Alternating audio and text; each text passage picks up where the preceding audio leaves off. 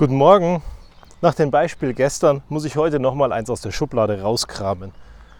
Da gab es mal diese Situation, wo ich mit dem nächsten Gerät wieder gewartet habe. Darauf, dass ich es installieren konnte. Versetzt wurde ich erneut. Aber diesmal viel massiver. Nicht um 45 Minuten und nicht nur so, dass ich es danach noch einrichten konnte, sondern wirklich ganz massiv. So dass es eben nicht geklappt hat.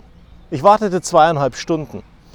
Nach zweieinhalb Stunden kam der Kollege und meinte, ich habe es heute nicht geschafft, aber morgen habe ich Zeit. Also seien Sie bitte morgen da, dann richten wir das Gerät ein.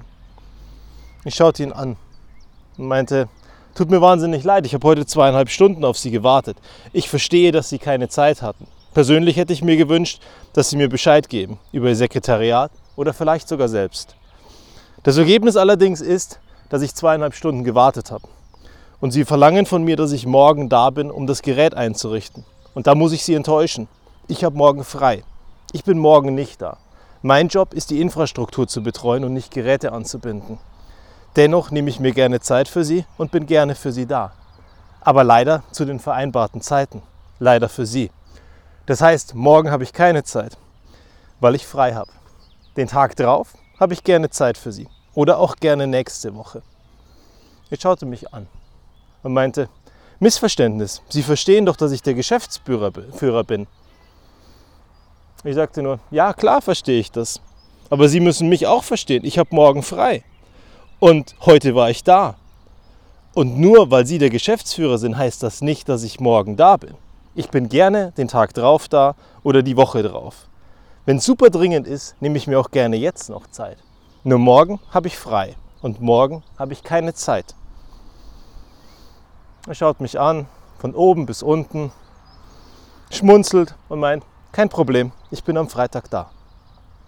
Ich fand super spannend. Ich war aber auch ultra nervös, weil ich mir dachte, kann ich das echt bringen, ihm sagen, hey, ich habe keine Zeit für dich? Und heute glaube ich, ja, können wir. Aus dem einfachen Grund, jeder muss respektieren, wenn du keine Zeit für ihn hast. Du musst aber fair mit ihm umgehen und Alternativen anbieten oder in dem Fall theoretisch auch gar keine Alternative anbieten. Du warst zweieinhalb Stunden da. Die Zeit hat er sich nicht genommen. Dass er sich die Zeit nicht genommen hat, ist nicht dein Thema. Heute kenne ich Geschäftsführer, die rufen an, wenn sie zu spät sind. Und da muss ich bis heute sagen, herzlichen Dank an jeden, der anruft. Ob er es selber tut oder das Sekretariat tut, ist bei mir da nicht wichtig. Ich muss aber immer noch sagen, ich habe einen Heidenrespekt vor diesen Personen, die mich selbst angerufen haben, obwohl sie es aufgrund ihrer Rolle nicht hätten tun müssen. Weil das zeigt wahre Größe. Und das zeigt auch, dass diese Personen ganz anders und mit viel weniger Selbstverständnis mit anderen Menschen interagieren. Da sieht man, was Charakter ist.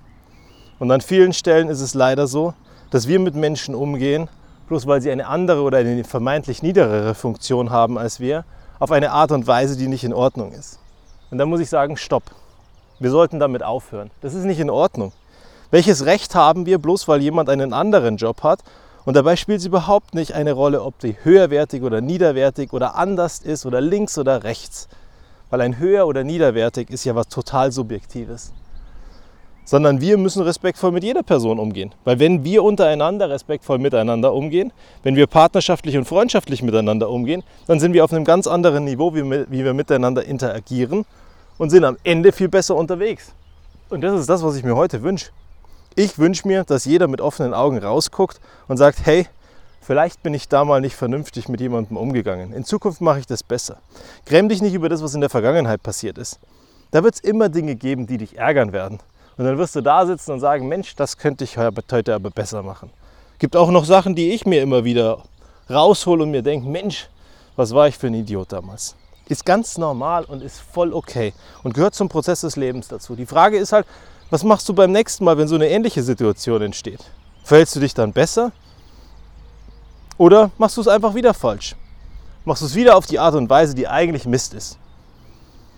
Und es ist auch okay, morgens mal aufzustehen und kein menschliches Arschloch zu sein. Tut uns allen gut. Wird dir gut tun und wird den anderen vor allem außenrum gut tun. Und das Spannende ist, wenn du verbindlich bist und dich um die Leute kümmerst und für die da bist und sie ernst nimmst und vernünftig mit ihnen redest, dann fangen an, die dich zu respektieren. Auch Geschäftsführer. Und am Ende habt ihr einen ganz anderen Umgang miteinander, weil es eben Grenzen gab. Und Grenzen müssen manchmal sein. Gegenüber dem Chef, gegenüber dem Partner, gegenüber den Kindern, gegenüber den Kollegen oder auch einem Geschäftsführer. Und nochmal, ganz wichtig, geh respektvoll mit ihm um, weil dann sind die Grenzen auch in Ordnung. Ansonsten denke ich heute schmunzelnd über das Thema Anspruch nach und frage mich die ganze Zeit, was unterscheidet uns mit unserem Anspruch von vielleicht manchen anderen, die subjektiv betrachtet einen komischen oder einen schlechten Job machen.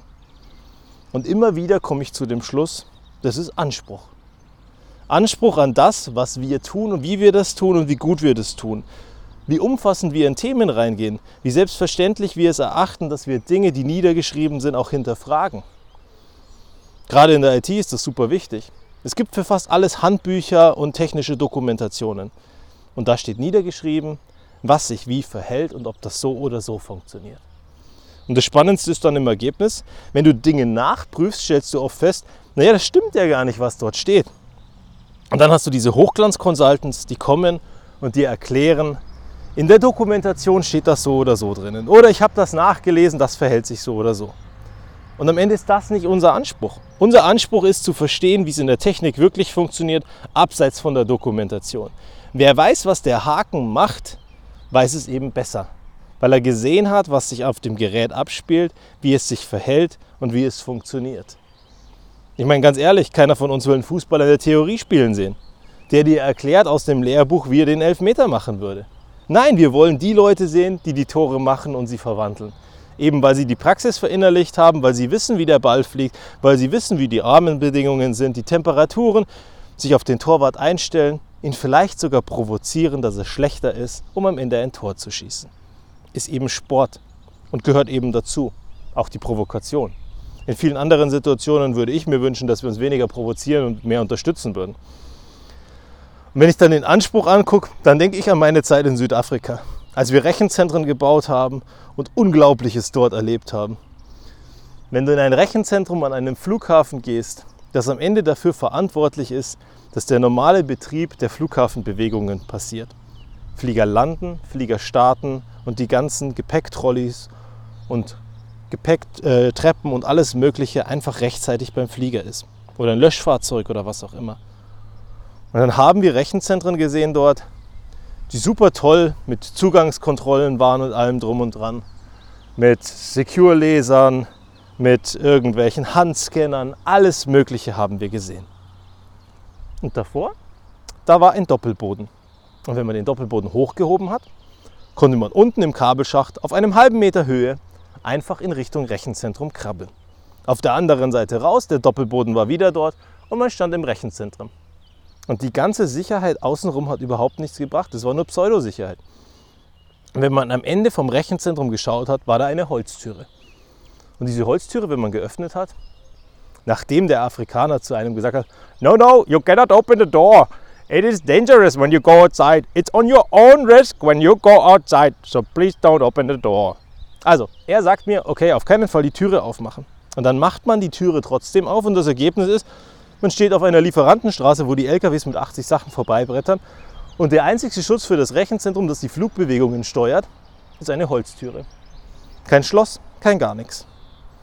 Wie gut sind wir geschützt? Was für einen Anspruch haben wir, wenn wir Dinge bauen? Und bauen wir Dinge vielleicht perfekt, um irgendwo solche Lücken reinzubauen und solche ja, Mittelmaß anzusetzen, das am Ende dazu führt, dass das, was wir als perfekt erachtet haben und gebaut haben, gar nicht so perfekt ist, sondern dieses ganze Kartenhaus als Konstrukt zusammenfällt. Dann, denke ich, sollten wir genauer hinschauen. Sollten schauen, was wir tun können, dass das Kartenhaus am Ende vielleicht auch mit Heißklebepistole zusammengeklebt ist und wenn ein Wind kommt, es ein bisschen stabiler ist. Oder um im Bild der kleinen Schweinchen zu bleiben, am Ende das Holzhaus zu bauen oder das Steinhaus zu bauen, damit es eben gut ist und damit es funktioniert. Und das ist das, was wir uns auf die Fahne schreiben sollten. Unser Anspruch muss so sein, dass wir sagen, wir haben den Anspruch, großartig zu sein und nicht gut oder die Besten. Weil jemand, der großartig sein möchte, hat einen ganz anderen Anspruch und der ist losgelöst von den anderen Personen. Weil wenn der Beste nicht gut genug ist und du nur der Beste sein möchtest, bist du am Ende trotzdem nur Mittelmaß. Wenn du aber großartig sein möchtest, wirst du Dinge bauen und Dinge erleben und Dinge schaffen, die ganz, ganz besonders sind und die nachhaltig sind und die Bestand haben werden. und eben nicht nur Mittelmaß. Bis zum nächsten Mal.